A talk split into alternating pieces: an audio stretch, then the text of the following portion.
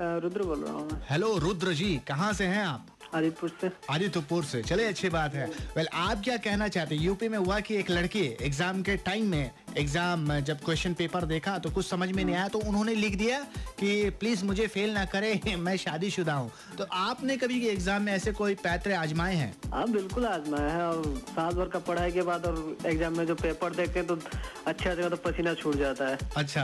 हाँ। तो हम भी बहुत बार किए हैं तो कभी बार पैसा भी डाल दिए हैं और नीचे लिख दिए कृपया हमको फेल ना कीजिए। पेपर के अंदर पैसे डाल देते हैं पेपर के अंदर पैसे डाल देते हैं और लिख देते हैं कि सर जी माफ़ करिएगा आपको तो पढ़ा नहीं तो थोड़ा बहुत पास ही कर दीजिए।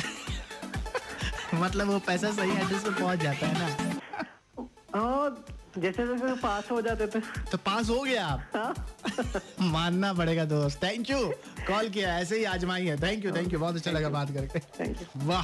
क्या सही तरीका है? दोस्त एग्ज़ाम में ना पढ़ो और पैसे डालो, पास, है? ऐसा होता है क्या? वैसे आपने कभी कोई ऐसे पैतरे आजमाए हैं एग्ज़ाम के टाइम में? तो ज़रूर कॉल करके बता देना। नंबर है two three zero eight nine three five Dilwale से सुन लो। जन्म जन्म।